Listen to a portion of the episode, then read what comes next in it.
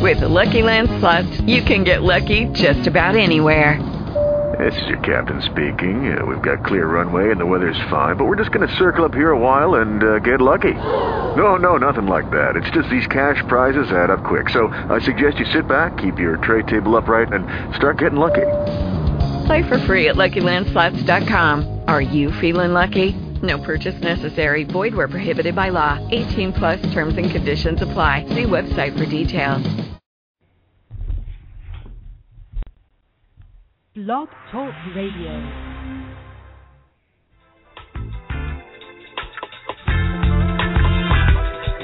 It's mind control, mind control, corruption of your thoughts, yeah. destruction of your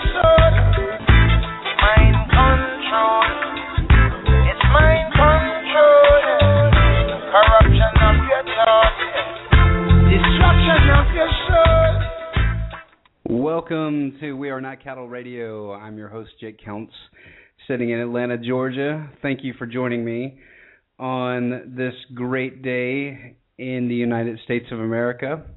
The Republic shall rise again out of all of this garbage that we have seen over the last 20 to 30 years with collectivism, socialism trying to ease its way in. And as we saw yesterday, one of our great patriots that never compromised stood up in front of Congress and gave probably one of the greatest speeches that has ever been heard in those halls. Next to probably George Washington's farewell address, it's been touted around as one of the greatest ever. And with that, I'm only going to be on the air for about 12 minutes tonight. Because see, I I get about a thousand to two thousand downloads a week for for my radio show, which is fantastic. I, I love the fact that liberty is popular, that freedom is popular, and that people want the information. I mean, I knew that I wanted the information, and so it was just natural for me to, once I found out all these things, to go out and share it with people. Because as we're, we're as we're finding out, people don't know as much as they would like to. Number one, and people don't know as much as they should. Number two. People don't remember history. They don't remember these things because it's not sexy. History sometimes is not sexy to people. But for most people, knowing what your ancestors did and knowing what happened in civilizations past is is somewhat of um, a prerequisite for how you live your life now. I mean, just look at the societies that have existed before with the ancient Babylonians, the Mesopotamians, I mean, everything, all the way up to the Egyptians, the Mayans, the Incans. And if you take away little bits and pieces from each one of those civilizations, you can really start to build on humanity and, and where we're supposed to be going.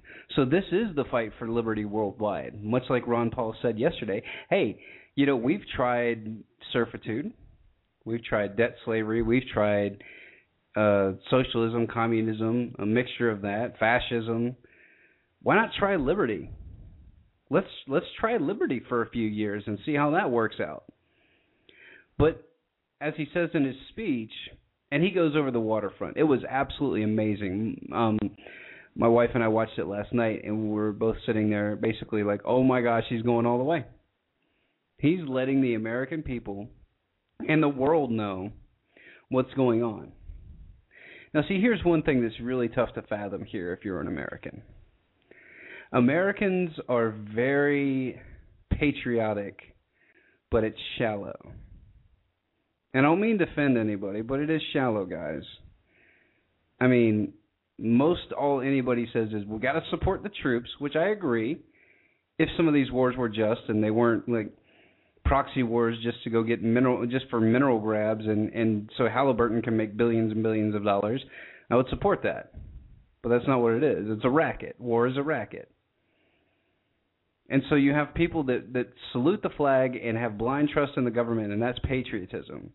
But people like myself, Ron Paul, Gary Johnson, people that I know, people that I associate with, because I don't associate with a lot of people that don't feel the same way that I do.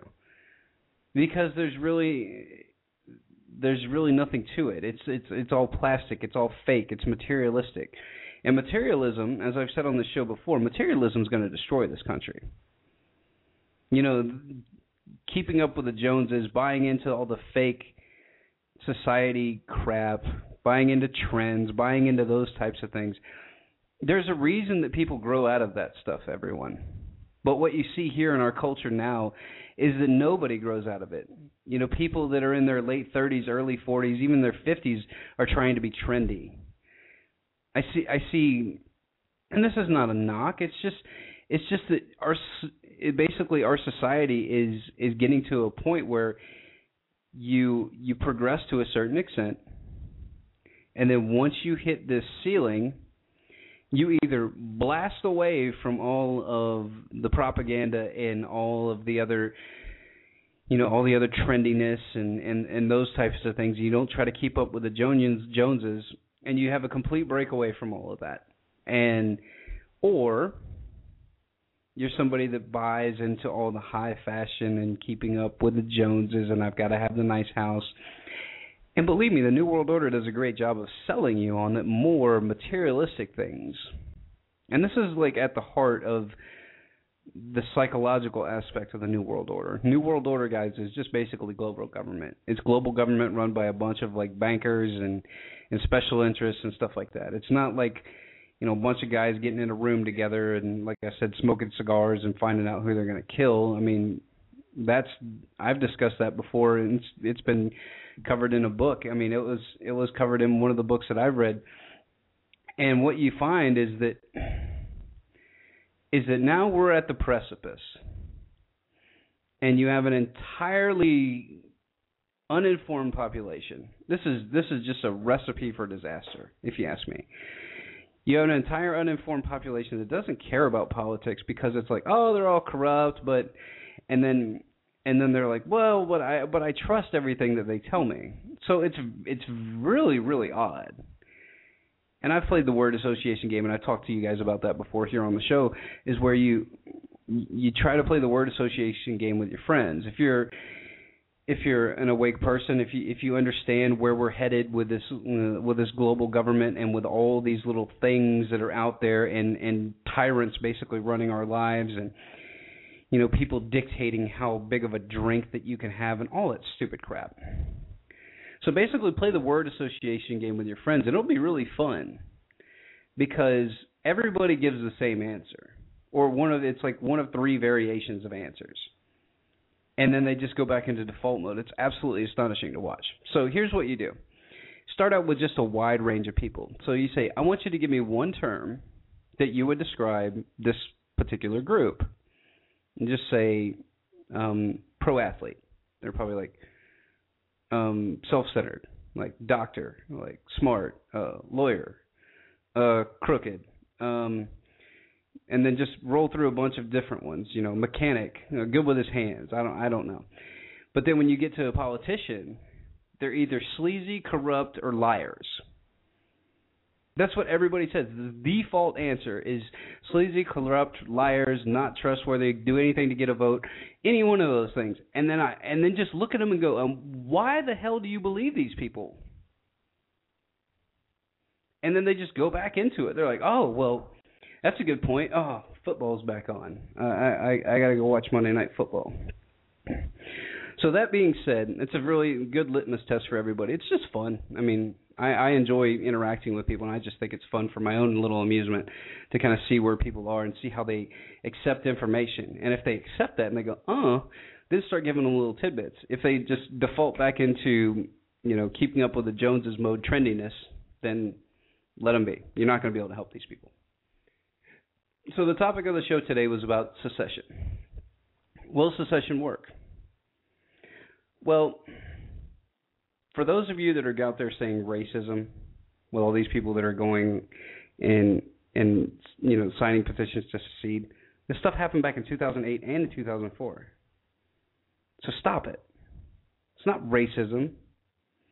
It's we know. We know that the government's broke, and what happens is that every time an empire starts to collapse, it turns on its people. It's just it's not rocket science. It's what happens because it got nowhere else to go, and and you have a bunch of people at the top that love control. They love to control. They're authoritarians. There's no other way to explain these people. Ron Paul said it in the farewell speech that I'm about to play for you guys here in a minute. They are straight up authoritarians and people can't you can't relate to that because you're not an authoritarian. If you're a parent you probably are in your house but that's for good reason because you want your child to grow up on the straight and narrow and you don't want them to deviate and you just want what's best for them and you know what to keep them safe. But these people take it to a grand scale and they're like well i'm going to keep everybody safe because we're just going to give you taser bracelets when you get on the plane and if you get up and go pee when you're not supposed to we're just going to zap you i mean that's authoritarianism guys. That's straight up so what are we looking at here? Well, Ron Paul gave a speech yesterday, and then all these states start to secede and all, or start to sign petitions, which just need to be addressed. And in essence, all it is is a it's a political movement. It's a show that we know that your guys are a bunch of crooks. It's a show that we know that Congress is just vestigial at this point, and they just sit up there and they don't really do anything. They infight with one another and make it look like they're trying to get stuff done and then they go out and have drinks afterwards. It's not rocket science, guys. They're politicians. They'll do anything for a vote because that job is easy. They don't read the bills. They don't. So now we're at a point where we just say, you know what? Enough's enough. And what the secession call is is basically See, all the states came together, and all these people that are like, "Oh, they can't do that. You can't secede." Shut up. Do you even do you even read history? Did you even know where this country came from? We started out seceding from freaking England, and then the states got together. They're like, "Well, well, we just need to. All right, we just need to get get together and form, you know, a group like the federal government that'll just be in control of like traffic and trade and stuff like that, and they'll settle disputes and and those types of things. And now we have a federal government that's like, hey, guess what? We're going to take all your data and we're going to data mine it and we're going to spy on you and we're going to keep it all in this big center in Utah. Where in the hell did that come from? We went from a society that was the freest, had the most liberty, the most wealth, and then it's now it's and now it's we're watching everything that you do. And that's what authoritarians do. They let you know because they're trying to scare you. It's, it's just an intimidation thing. You don't think that I don't know that the NSA probably monitors my radio show? Come on. I'm not that dumb. I'm on a list somewhere. I'm sure of it. I'm a, I'm one of those you know those those evil people that that wants freedom. I'm one of those guys. So, and all these people that are calling for, well, don't do it. It's a pickup list. You know, I thought that at first. I really did. And I want you to follow my bouncing ball logic here. I was like, wow, this could just be a pickup list, and then you sign the petition, and then they're going to come get you. And then I thought to myself, man, that's what the founders went through. You know, there's a reason they got together in secret, and they thought that, man, they were like, oh my God, if anybody comes in here and finds out what we're doing, we're all done. We are all done. Declaration of Independence. I mean, it was just like, oh man, if the redcoats and the British find out what we're doing in here, they are going to be pissed. But they did it. Why did they do it? They didn't do it because they were. They didn't do it because they were. They were cowards. They didn't do it because they were politicians up there grandstanding about how they were going to cut taxes and do all this other crap and then renege on everything at the end. That's not what it was about. It was about we have an opportunity here in this land, which was conquered. I, I know history. I know how it happened. You know, it was conquered, but you know the time did pass, and so they said, "This is the shot. This is the shot where we give the people the chance." And the founders even wrote about it. They're like, "These guys are going to screw this up." Because liberty and prosperity is going to give tremendous wealth, is going to give tremendous freedom, and then you're going to have authoritarians creep in and they're going to start wanting to control things, and you're going to have people that are going to start doing insider things, and then it's just going to, and then what you have is it's just scientific. We have a dumbed down population that doesn't care about politics. So now the politicians could just go freaking bonkers. They're like, holy cow, it's free for all You know, people like Nancy Pelosi that like triple their wealth by the time they get in Congress and then they leave, and it's just like, I'm in it for the people. You are not. You guys are in it for business deals. We know this. We're not stupid. It's the easiest game to run. Because if you can rig the game in your favor for your buddies who give you kickbacks or tell you where to invest, I mean, it's not rocket science. So what all this secession stuff is is just basically people saying, you know what, we've had enough. Corruption and we're done. We're done with the corruption. We're done with the drones. We're done with you guys bombing people. We're done. And it's not we're done with the government. We're not going anarchy on everybody. We're done with you guys. We're done with you guys. We're done with the Halliburtons. We're done with all the military industrial complex. We're done. We're broke. What are we doing? We're broke. What the hell are we going to do? And then you have people that sit there and and try to tell me a person that studied the economics of this, studied the fiscal cliff, studied all this stuff, looked at it from every different way, looked at the derivatives and all that. I, I sat there for four hours watching watching lectures on YouTube in my off time to find out what a freaking derivative was. That's being informed, people. Going around reciting talking points from MSNBC and CNN, that's not informed. You're a joke. And then you come at me like, well, here's what really is going on. No, dude. The private Federal Reserve, which is a foreign owned bank, lends our country money and they've captured us. Done. And who's in cahoots with them? Everybody in Congress. Why? Because they know that if they don't do what the Fed says, the Fed's going to cut the money supply off, and then it's ball game over. It is ball game over. Remember, Rothschild said it best. I don't care. He goes, if I, as long as I control the, the the currency and credit of a nation, I care not who makes it laws. Makes its laws. Read history, study this stuff, man. They tell you. I mean, this is not something new. This is like Soviet Russia all over again, and the American people are just like, well, I don't know why we keep, you know, shipping our jobs offshore because it's meant to destroy us, people. 47% of the people are dependent on government in one way, shape, or form. Whether you get your food from them, whether you get little tax rations for them, a lot of them are warranted, guys. I'm not saying cut all the spending, but do what do what it's supposed to do. Send it back to the states. Let the states deal with this stuff. Don't have this big. I mean, look at what FEMA did. I keep going back to that. I mean, it's just a joke. It's a big cluster. You might as well have just blindfolded the Keystone Cops and sent them up to to the um to New England and New Jersey and New York and stuff like that to have them help people. It's a joke. It's a joke. Central economic planning and big central federal government never works. It's never worked. What you get is you get people crying in the streets like North Korea. That's what you get.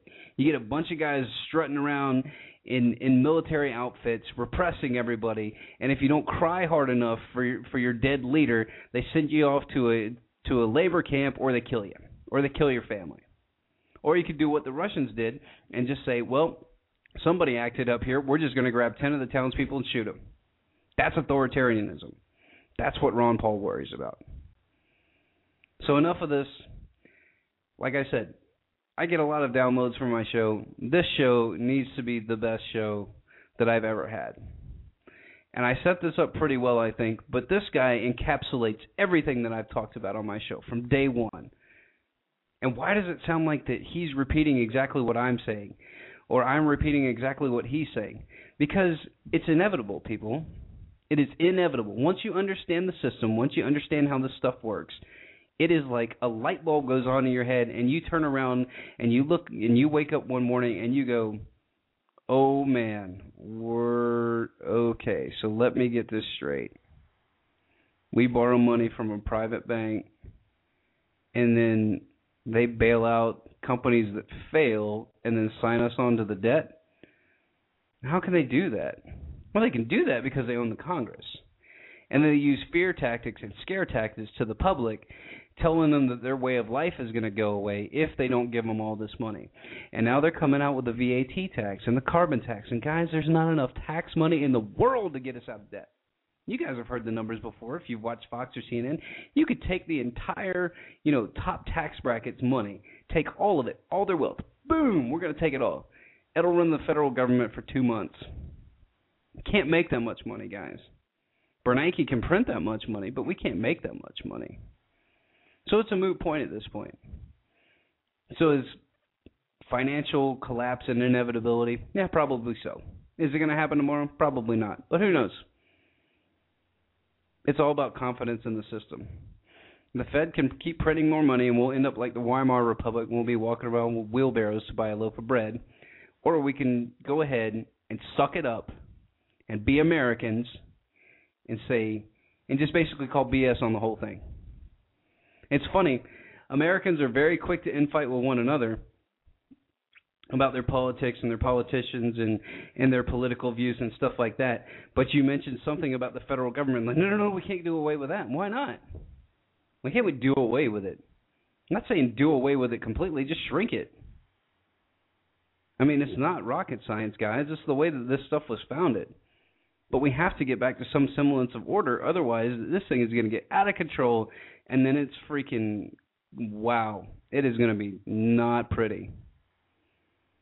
Because as soon as hyperinflation kicks in or something like that, and you have people not getting their checks, not being able to buy stuff, they're getting their checks, but they're just not buying anything. That will be a complete joke. And then they're going to look to the federal government to save everyone. They're going to look to them because that's all they know. They just look and you like government, you got to save me, and the government's going to go, we got no money to save you. I'm sorry.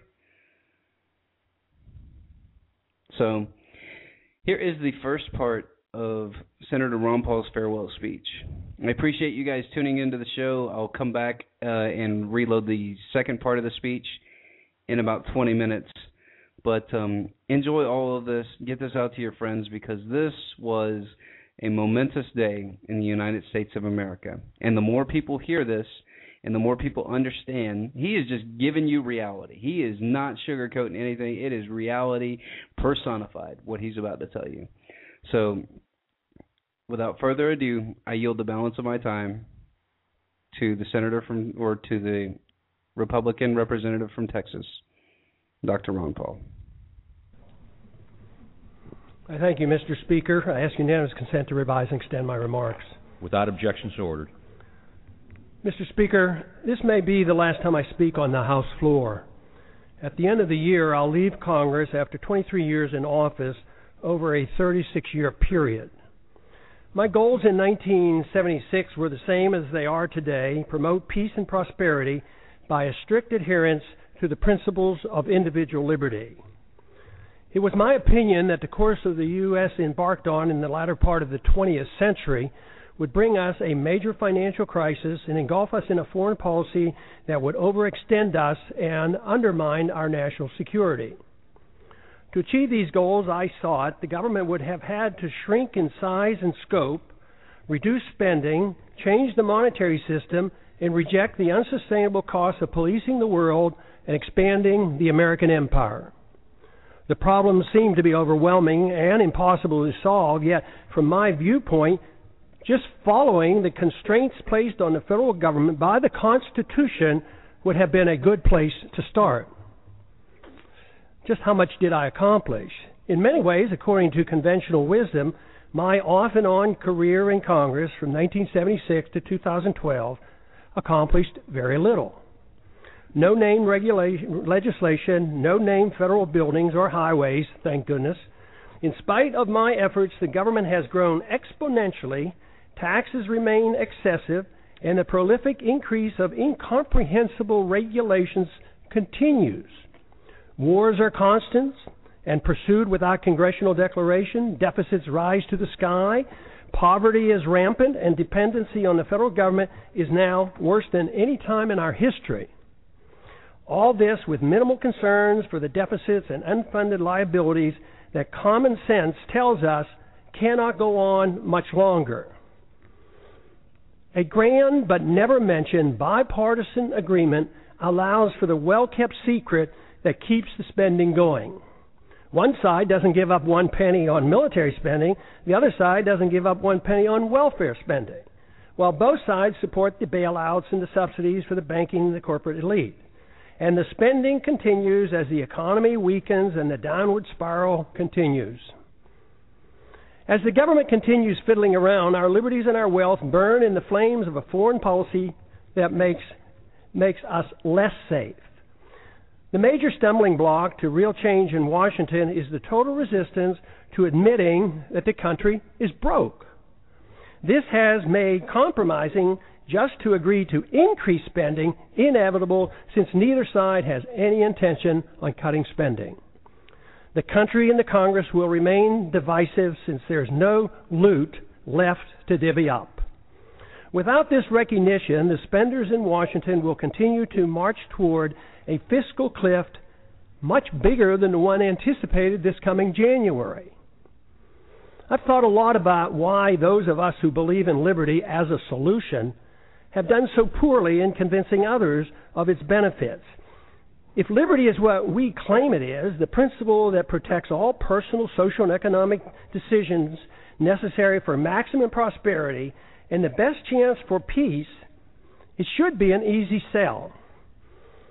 Yet history has shown that the masses have been quite receptive to the promises of authoritarians, which are, are rarely, if ever, fulfilled. Should we have authoritarianism or liberty?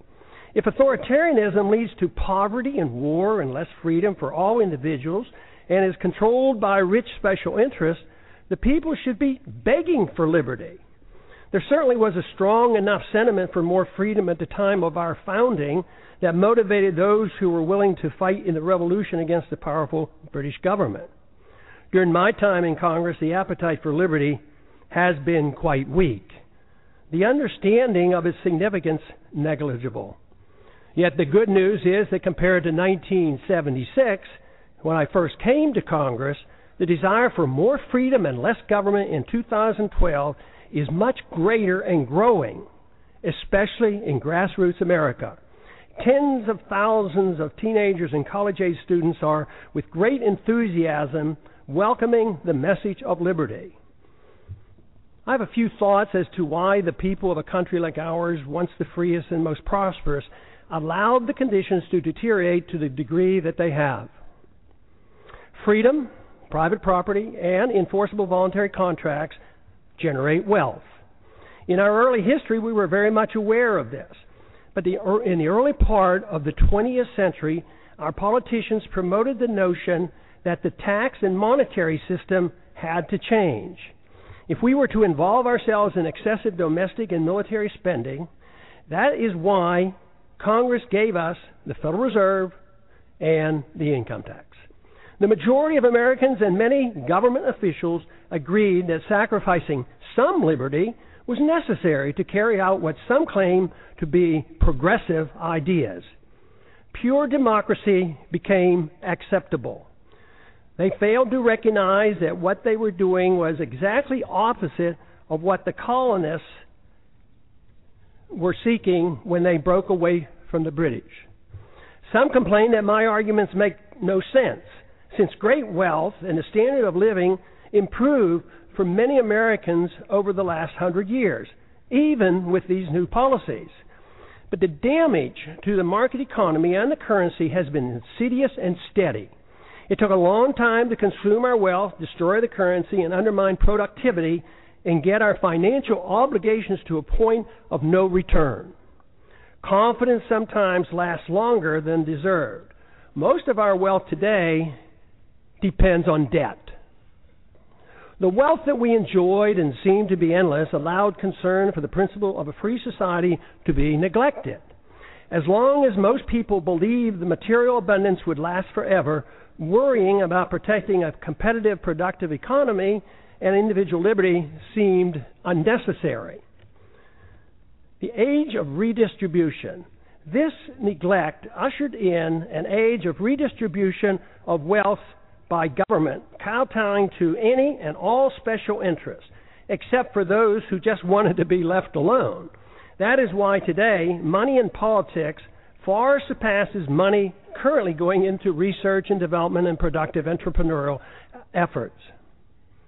The material benefits became more important than the understanding and promoting the principles of liberty and a free market. It is good that material abundance is a result of liberty, but materialism is all that we care if but if materialism is all that we care about, problems are guaranteed. The crisis arrived because the illusion that wealth and prosperity would last forever has ended. Since it was based on debt and a pretense that debt can be papered over by an out of control fiat monetary system, it was doomed to fail. We have ended up with a system that doesn't produce enough even to finance the debt and no fundamental understanding of why a free society is crucial to reversing these trends. If this is not recognized, the recovery will linger for a long time.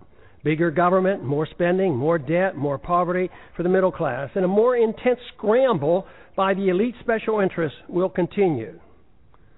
We need an intellectual awakening.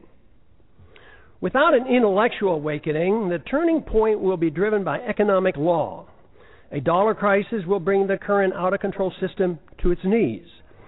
If it's not accepted that big government, fiat money, ignoring liberty, central economic planning, welfareism, and warfareism caused our crisis, we can expect a continuous and dangerous march toward corporatism and even fascism with even more loss of our liberties. Prosperity for a large middle class, though, will become an abstract dream. This continuous move is no different than what we have seen in how our financial crisis of 2008 was handled. Congress first directed, with bipartisan support, bailouts for the wealthy. Then it was the Federal Reserve with its endless quantitative easing.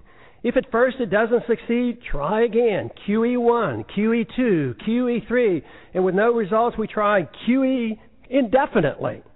That is, until it too fails. There is a cost to all of this, and let me assure you, delaying the payment is no longer an option. The rules of the market will extract pound, its pound of flesh, and it won't be pretty. The current crisis elicits a lot of pessimism, and the pessimism adds to less confidence in the future. The two feed on themselves, making our situation worse. If the underlying cause of the crisis is not understood, we cannot solve our problems. The issue of warfare and welfare, deficits, inflationism, and corporatism, bailouts, and authoritarianism cannot be ignored. By only expanding these policies, we cannot expect good results.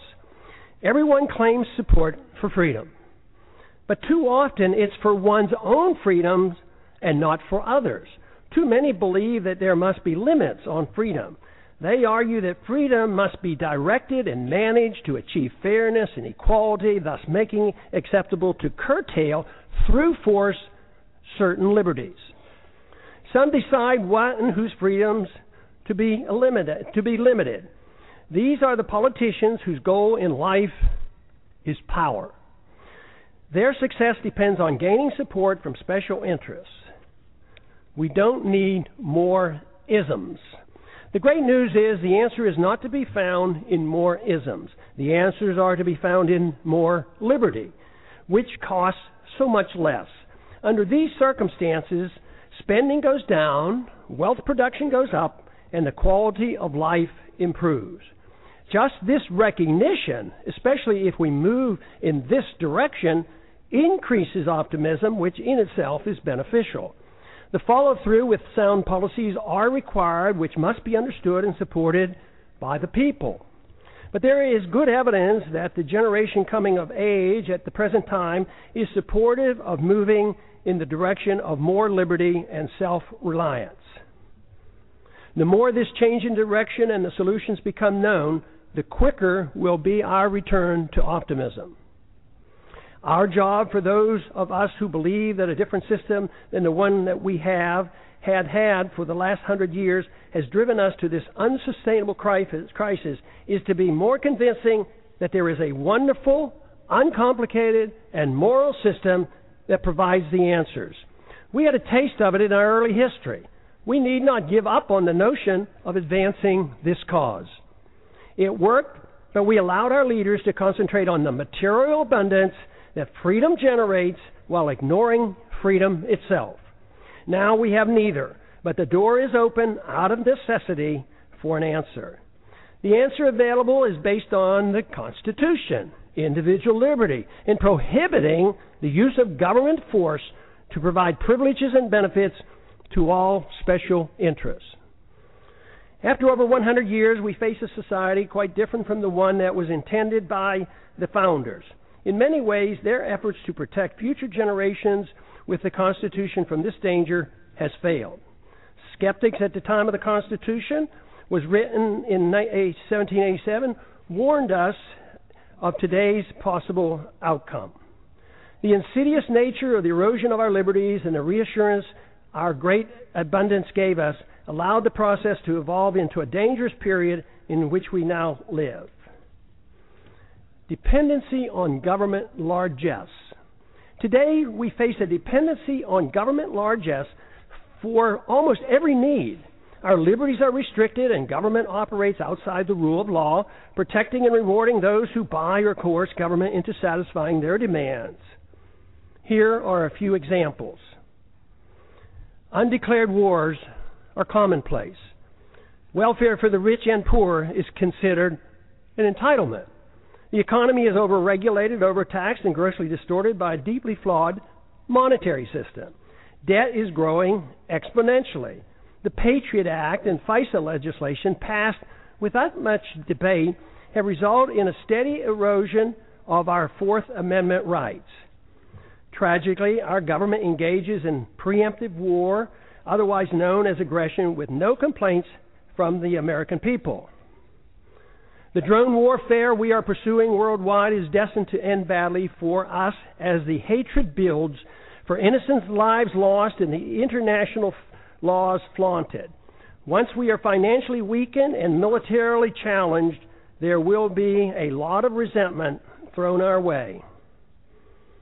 It's now the law of the land that the military can arrest American citizens, hold them indefinitely without charges or a trial.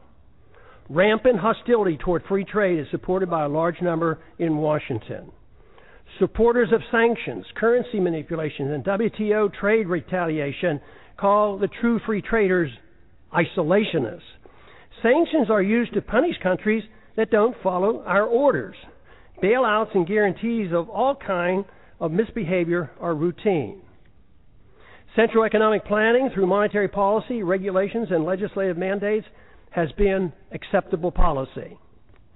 I have a few questions. Excessive government has created such a mess, it prompts many questions. Why are sick people who, are, who use medical marijuana put in prison? Why does the federal government restrict the drinking of raw milk? Why can't American manufacturers manufacture rope and other products from hemp?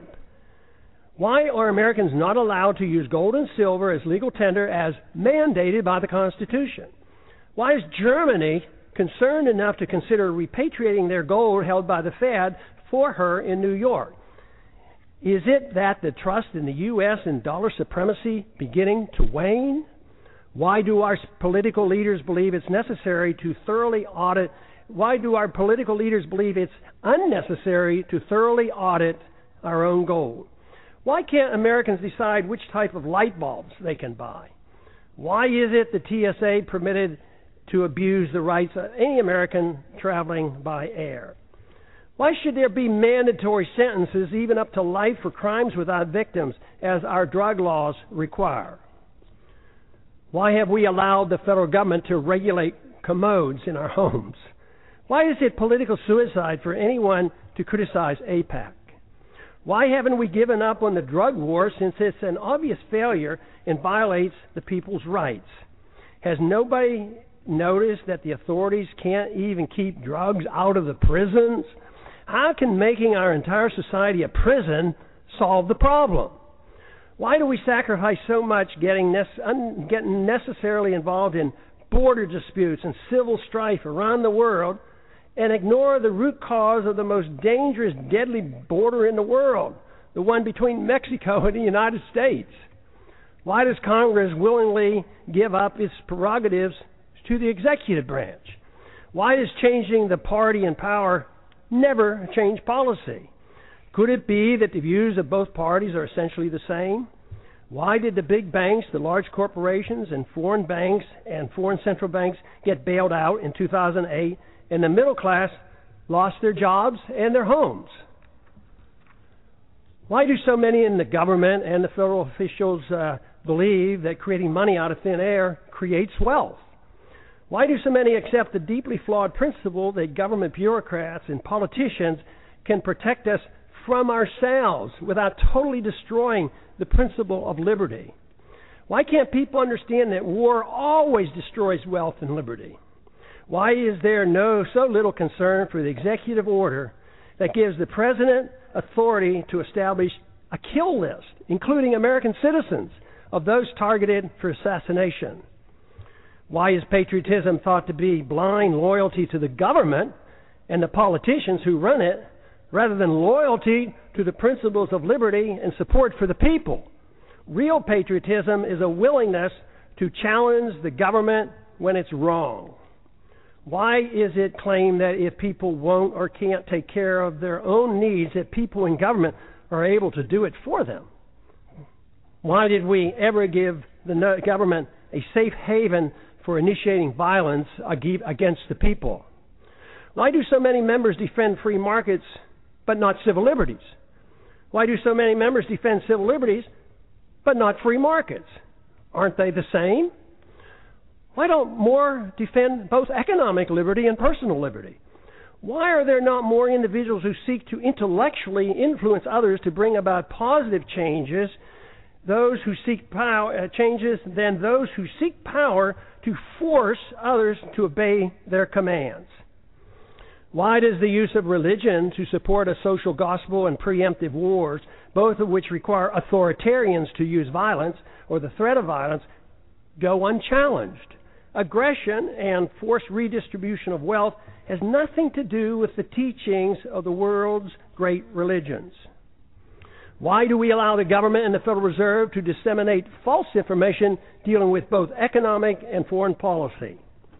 Why is democracy held in such high esteem when it's the enemy when it's the enemy of the minority and makes all rights relative to the dictates of the majority? Why should anyone be surprised that Congress has no credibility since there's such a disconnect between what politicians say and what they do?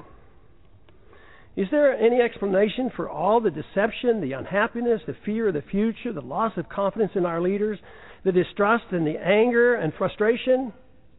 Yes, there is. And there's a way to reverse these attitudes. The negative perceptions are logical and a consequence of bad policies bringing about our problems. Identification of the problems and recognizing the cause allow the proper changes to come easily.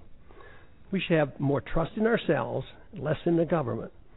Too many people have far for too far too long placed too much confidence and trust in government and not enough in themselves.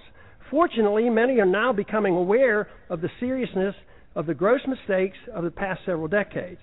The blame is shared by both political parties. Many Americans now are demanding to hear the plain truth of thing, things and want the demagoguing to stop. Without this first step, solutions are impossible. Seeking the truth and finding the answers in liberty and self reliance promotes the optimism necessary for restoring prosperity. The task is not that difficult if politics doesn't get in the way. We have allowed ourselves to get into such a mess for various reasons. Politicians deceive themselves as to how wealth is produced. Excessive confidence is placed in the judgment of politicians and bureaucrats. This replaces the confidence in a free society.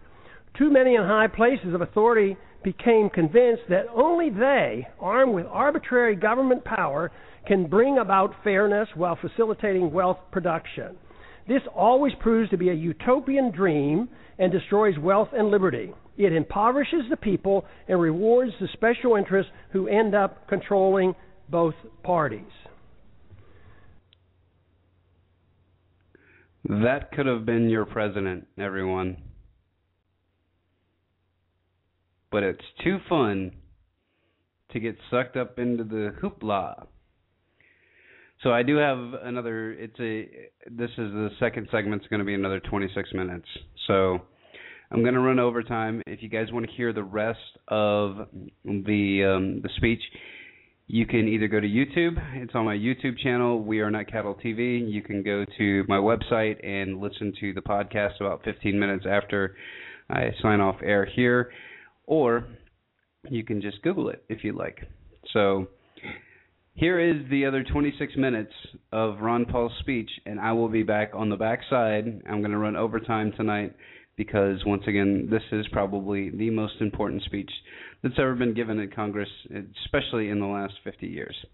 It's right up there with the the farewell address of Eisenhower, where he warned us of the military-industrial complex and how it is all coming home to roost with us. And we are in a world of craziness which the majority of the public has no idea what's going on. So it will probably be just like it was back in 1776. It will probably be, you know, 2 or 3% of the population that has an idea of what's going on to be the remnant of society if all of this stuff does come to collapse. And believe me, every day of my life I pray that it doesn't. So don't think that I'm one of those guys that has some sick morbid curiosity to see this all pan out. I would like to see what Ron Paul states and have liberty be restored. Stop trying to use government to number one to be the moral authority to everyone. It's not the government's place to tell us what to do, what to drink, what we can put in our bodies. It's not. And it always starts with something little and then it gets to an overwhelming crescendo like it is now. No, you can't have a 22 ounce big gulp because Mayor Bloomberg said so. What? So, here is the backside of the clip, and I'll be back in 26 minutes and 39 seconds to to end the show. And um, thank everybody for listening. And once again, get this out to everybody. This is huge. This is super important. I cannot stress to you anybody that listens to my podcast on a regular basis, which looks like a lot of you are, and at least you know, one in five people are telling somebody because I keep getting about 10 to 15 percent, maybe 20 percent increases every week. So keep telling people about the show because, hey, man, freedom's popular, and you guys are not alone. That's one thing that's cool is that we're not alone in this. I mean, we got people like him, we got people like Gary Johnson, we got we got people in the grassroots movement that are going to come in and try to fix this thing. But we all got to get together and we all got to start, you know, speaking out about this stuff. Now here's the part where he gets into the state-run TV, the whole thing, which I've talked about on my show many, many, many times, and it's not a coincidence. It's just something that you know if you're paying attention. So once again, get a friend, get informed, get involved, try to get more people to pay attention, try to just, you know, start asking people questions, see how they respond. People are going to be hungry for the truth. As this stuff starts coming to a head, as this stuff starts coming down, as we approach the fiscal cliff, as we start seeing dollar devaluations, as we start seeing countries do what he talked about, you know, auditing our gold, that's kind of those kind of things. Those are big deals. But does the American public know? Nah, probably not. Because you have state-run media that keeps that away from them. You know, they got to keep the old. Uh, what's what's it's I mean it is mind control, but it's just you know they're just redirecting the public's attention to other stuff. And now is not the time to be excited about Snooki and JWoww, guys. It is an exciting time to be excited about freedom and liberty and restoring the republic, not the democracy. Much like he said, democracy is two wolves and a sheep betting on what's for dinner. But they've brainwashed the public into thinking, "Oh, we're such a great democracy." No, no, no, no, no, no, no. Unalienable rights that are guaranteed to you by the Constitution of the United States trial. You are guaranteed a trial. That's why everybody's upset about the NDAA. That's why they're upset about the kill list. It's like, wait a minute, you got a kill list for what? Well, I mean, just people, you know, just you know, some people. So, here's the last part of the speech. I'll be back in 26 minutes and 39 seconds. Everybody enjoy. Once again, this could have been your president. It's no surprise that much of what goes on in Washington is driven by aggressive partisanship, and power seeking, with philosophic differences being minor. Economic ignorance is commonplace. Keynesianism continues to thrive although today it is facing healthy, enthusiastic rebuttals. Believers in military Keynesianism and domestic Keynesianism continue to desperately promote their failed policy as the economy languishes in a deep slumber. Supporters of all government edicts use humanitarian arguments to justify them. Humanitarian arguments are always used to justify government mandates related to the economy, monetary policy, foreign policy, and personal liberty. This is on purpose to make it more difficult to challenge. But initiating violence for humanitarian reason, reasons is still violence. Good intentions are no excuse and are just as harmful as when the people use with uh, and force with bad intentions. The results are always negative. The Im- immoral use of force is the source of man's political problems. Sadly, many religious groups, secular organizations, and psychopathic authoritarians endorse government initiated force to change the world. Even when the desired goals are well intentioned, or especially when they're well intentioned, the results are dismal. The good results sought never materialize. The new problems created require even more government force as a solution. The net result is institutionalizing government initiated violence and morally justifying it on humanitarian grounds. This is the same fundamental reason our government uses force for invading other countries at will, central economic planning at home, and the regulation of personal liberty and habits of our citizens. It is rather strange that unless one has a criminal mind and no respect for other people and their property, no one claims it's permissible to go into one's neighbor's house and tell them how to behave, what they can eat, smoke, and drink, or how to spend their money. Yet, rarely is it asked why it is why is it morally acceptable that a stranger with a badge and a gun can do the same thing in the name of law and order. Any resistance is met with brute force, fines, taxes, arrests, and even imprisonment. This is done more frequently every day without a search warrant. No government monopoly over initiating violence is what we need. Restraining aggressive behavior is one thing, but legalizing a government monopoly for initiating aggression can only lead to exhausting liberty associated with chaos, anger, and a breakdown of civil society. Permitting such authority and expecting a saintly behavior from the bureaucrats and the politician, politicians is a pipe dream. We now have a standing army of armed bureaucrats in the TSA, CIA, FBI, Fish and Wildlife, FEMA, IRS, Corps of Engineers, etc., numbering over a 100,000. Citizens are guilty until proven innocent in the unconstitutional administrative courts. Government in a free society should have no authority to meddle in the social activities or the economic transactions of individuals, nor should government meddle in the affairs of other nations. All things peaceful, even when controversial, should be permitted. We must reject the notion of prior restraint in economic activity, just as we do in the area of free speech and religious liberty. But even in these areas, government is starting to use a backdoor approach of political correctness to regulate speech a very dangerous trend. Since 9 11, monitoring speech on the internet is now a problem since warrants are no longer required. The proliferation of federal crimes. The Constitution established four federal crimes.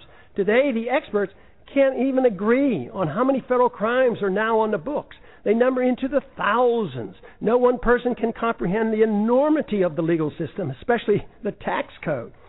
Due to the ill advised drug wars and the endless uh, federal expansion of the criminal code, we have over 6 million people under correctional sus- su- suspension, more than the Soviets ever had, and more than any other nation today, including China. I don't understand the complacency of the Congress and the willingness to continue their obsession with passing more federal laws. Mandatory sentencing laws associated with drug laws have compounded our prison problems. The Federal Register is now 75,000 pages long, and the tax code 72,000 pages, and expands every year. When, the, when will the people start shouting, enough is enough, and demand Congress to cease and desist? what we should be doing is achieve, achieving liberty. Liberty can only be achieved when government is denied the aggressive use of force. If one seeks liberty, a precise type of government is needed. To achieve it, more than lip service is required. There are two choices available. One, a government designed to protect liberty is a natural right as its sole objective. The people are expected to care for themselves and reject the use of any force for interfering with another person's liberty. Government is given a strictly limited authority to enforce contracts, property ownerships, settle disputes, and defend against foreign aggression. Number two, a government that pretends to protect liberty but is granted power to arbitrarily use force over the people and foreign nations. Though the grant of power many times is meant to be small and limited, it inevitably metastasizes into an omnipotent political cancer. This is the problem for which the world has suffered throughout the ages. Though meant to be limited, it nevertheless is a 100% sacrifice of the principle that would be tyrants find irresistible. It is used vigorously, though incrementally and insidiously. Granting power to government officials always proves the, average, the adage that power, power corrupts. Once government, once government gets a limited concession for the use of force to mold people's habits and plan the economy, it causes a steady erosion and a steady move toward tyrannical government.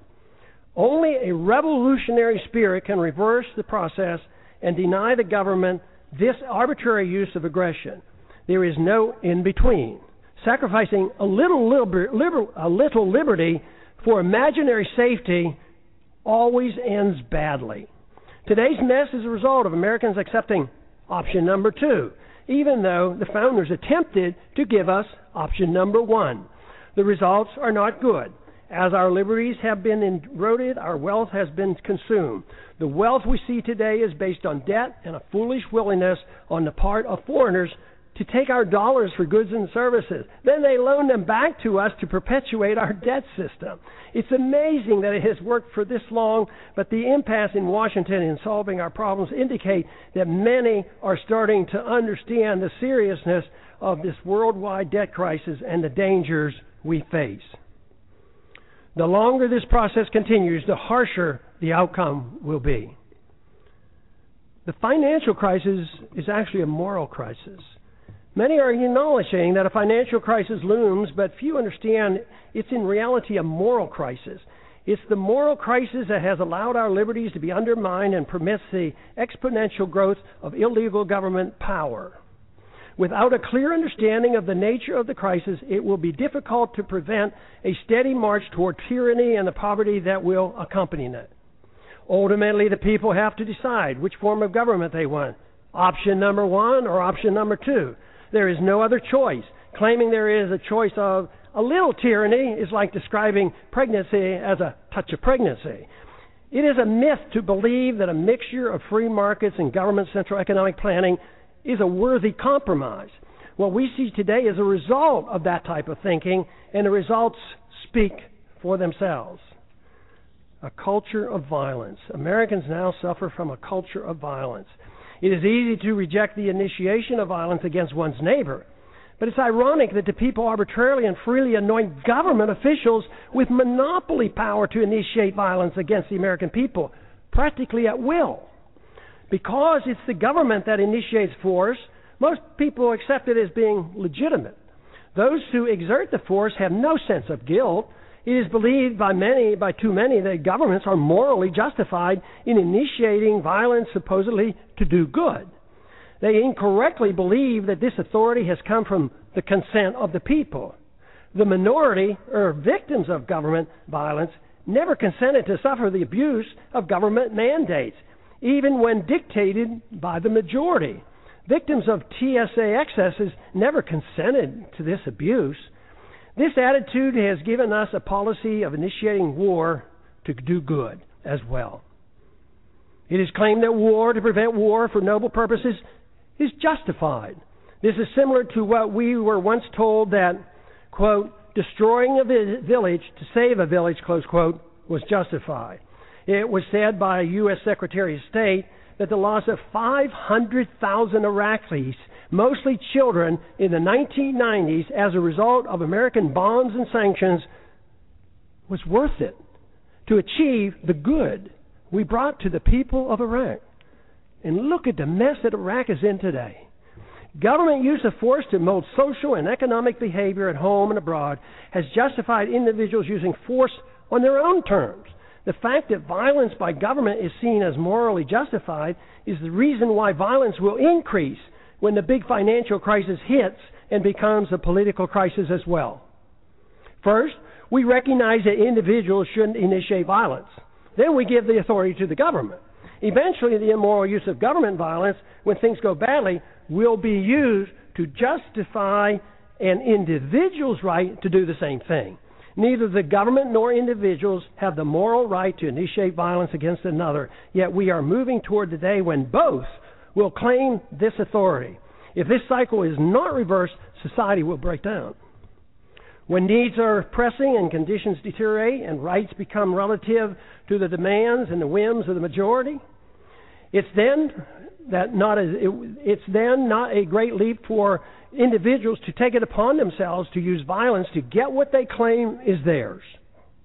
As the economy deteriorates and the wealth discrepancy increase, as they already are occurring, violence increases as those in need take it in their own hands to get what they believe is theirs. They will not wait for a government rescue program. When government officials wield power over others to bail out the special interests, even with disastrous results to the average citizens, they feel no guilt for the harm they do.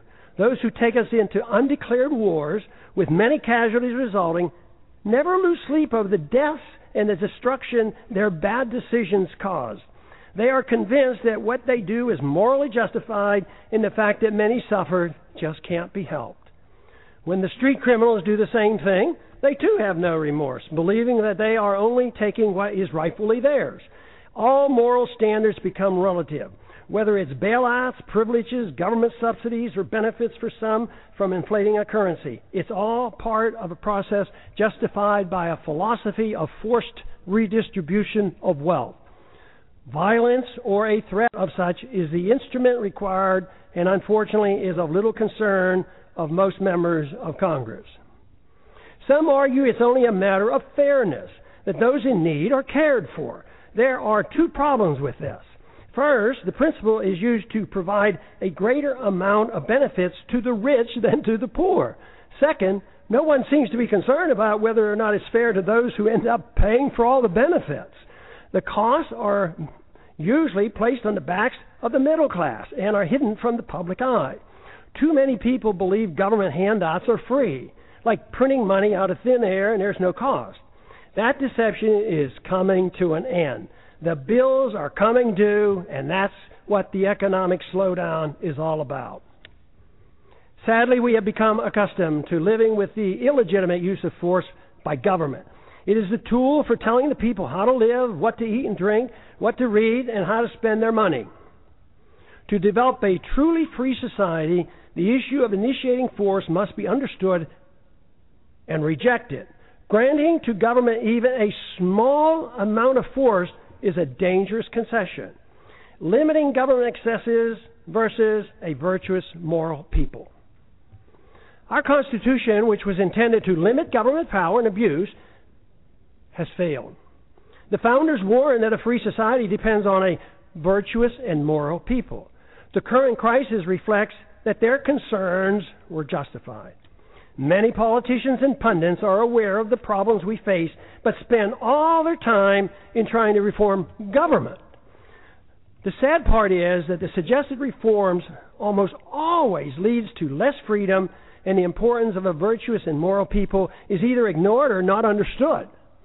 The new reforms serve only to further undermine liberty.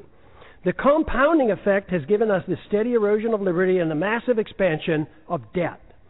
The real question is if it is liberty we seek, should most of the emphasis be placed on government, reform, or trying to understand what a virtuous and moral people means and how to promote it? The Constitution has not prevented the people from demanding handouts for both rich and poor in their efforts to reform the government.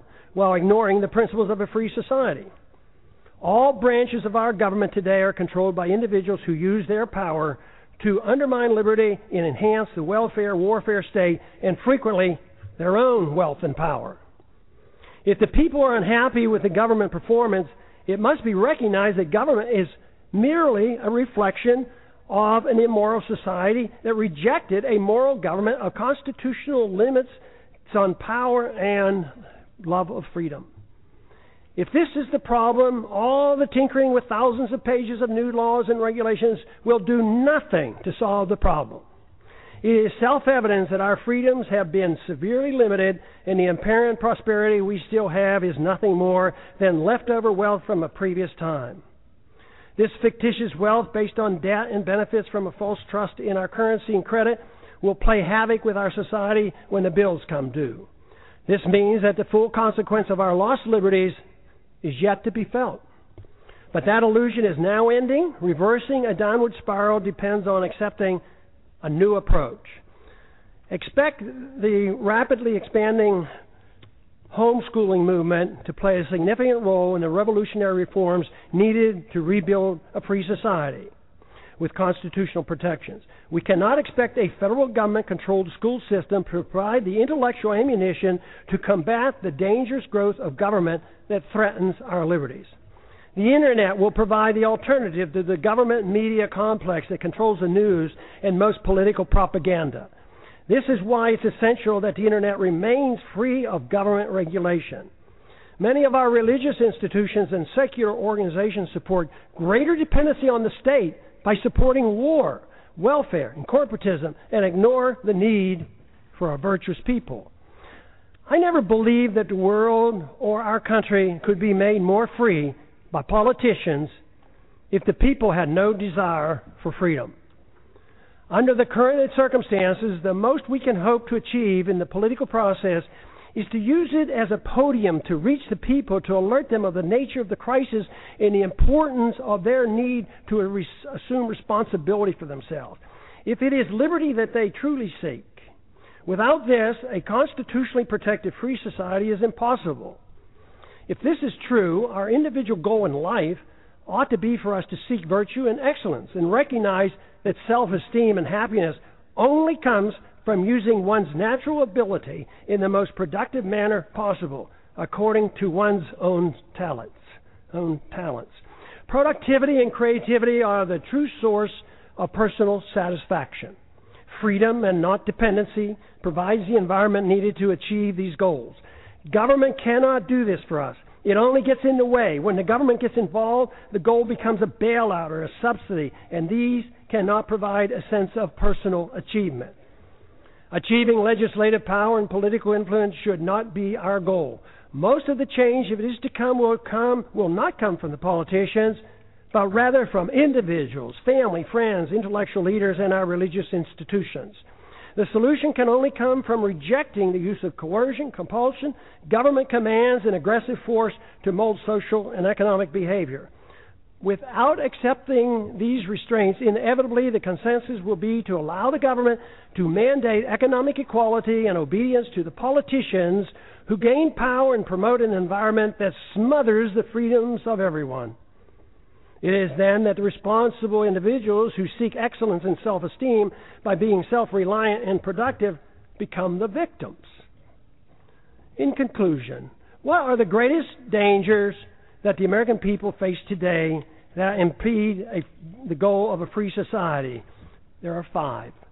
The continuous attack on our civil liberties, which threaten the rule of law and our ability to resist the onrush of tyranny.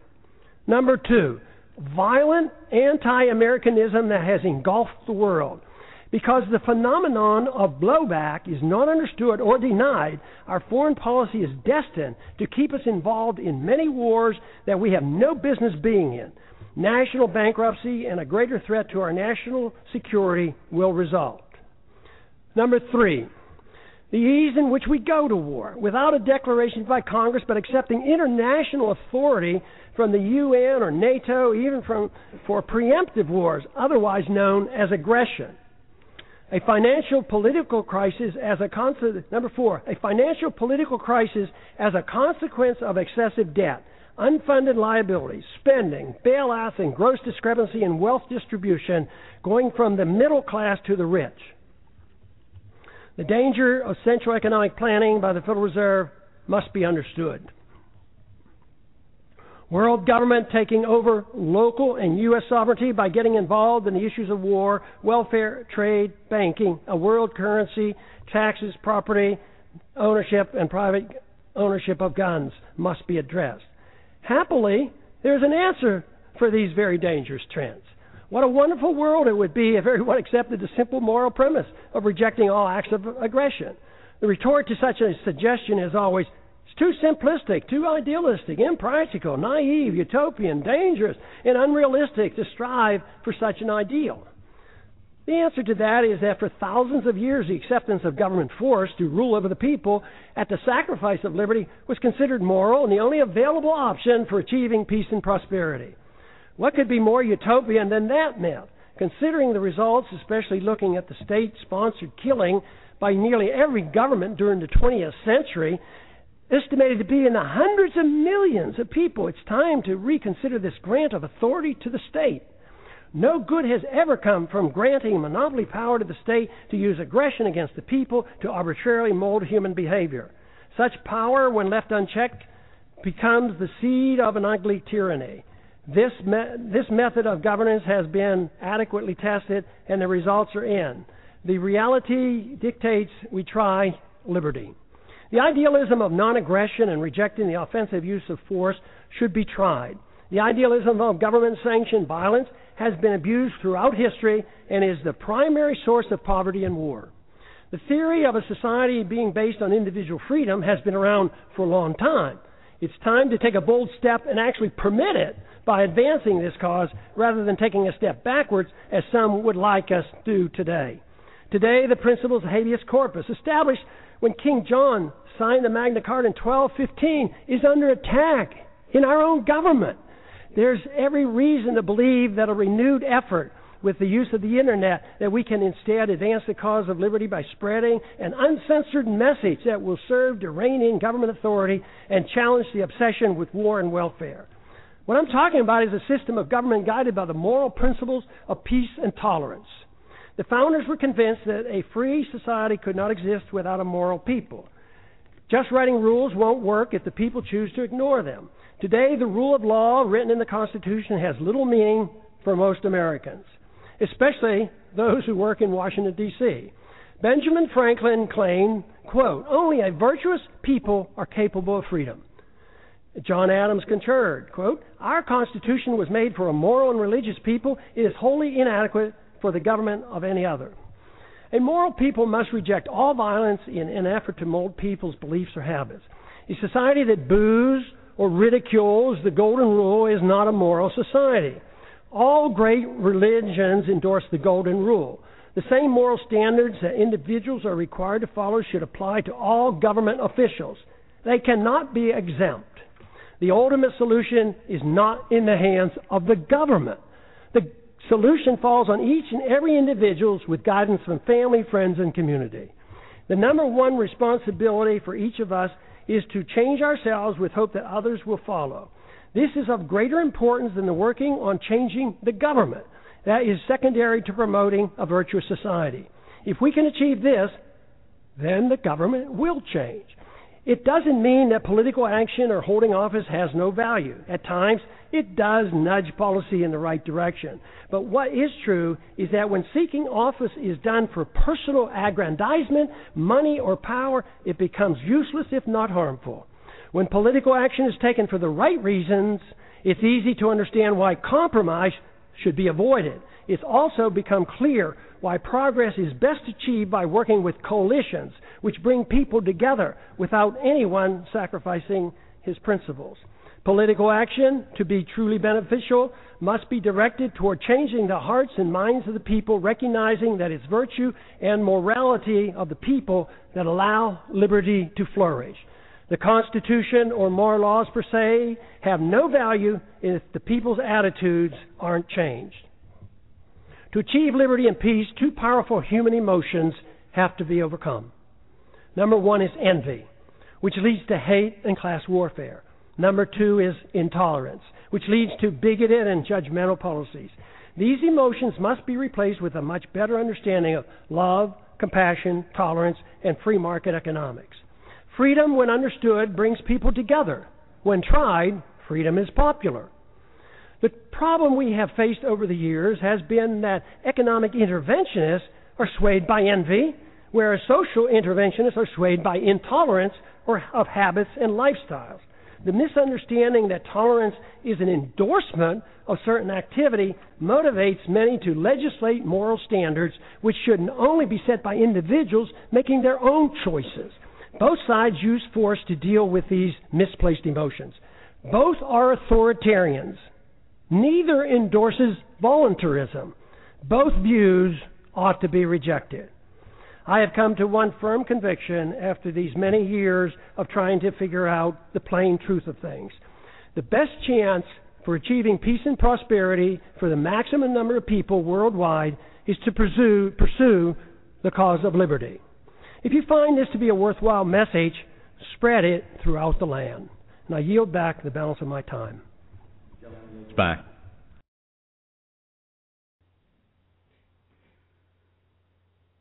So I couldn't have said it better myself. So everyone, get this broadcast out to the people that you know, the people that you like, the people you care about, the people you think will be able to absorb this message because I mean, it it really does come down to a point of do you want liberty or do you want tyranny? Because as he states in his speech multiple times over, we got authoritarians that are in charge that want to bring about tell you what to do, tell you where to go, when to be there. And as a human being on this planet, I don't think it's my right nor anybody else's right to tell you where you should go, what you should do, who you should do it with, and what you should do. Now, if it endangers other people, obviously you have to address that. But if you're in your home, do whatever you like. It's none of my business. Thanks for listening, everybody. Get the broadcast out to everyone. Once again, the three things that we live by here get a friend, get informed, and get involved. And love liberty, everyone. Thanks for listening.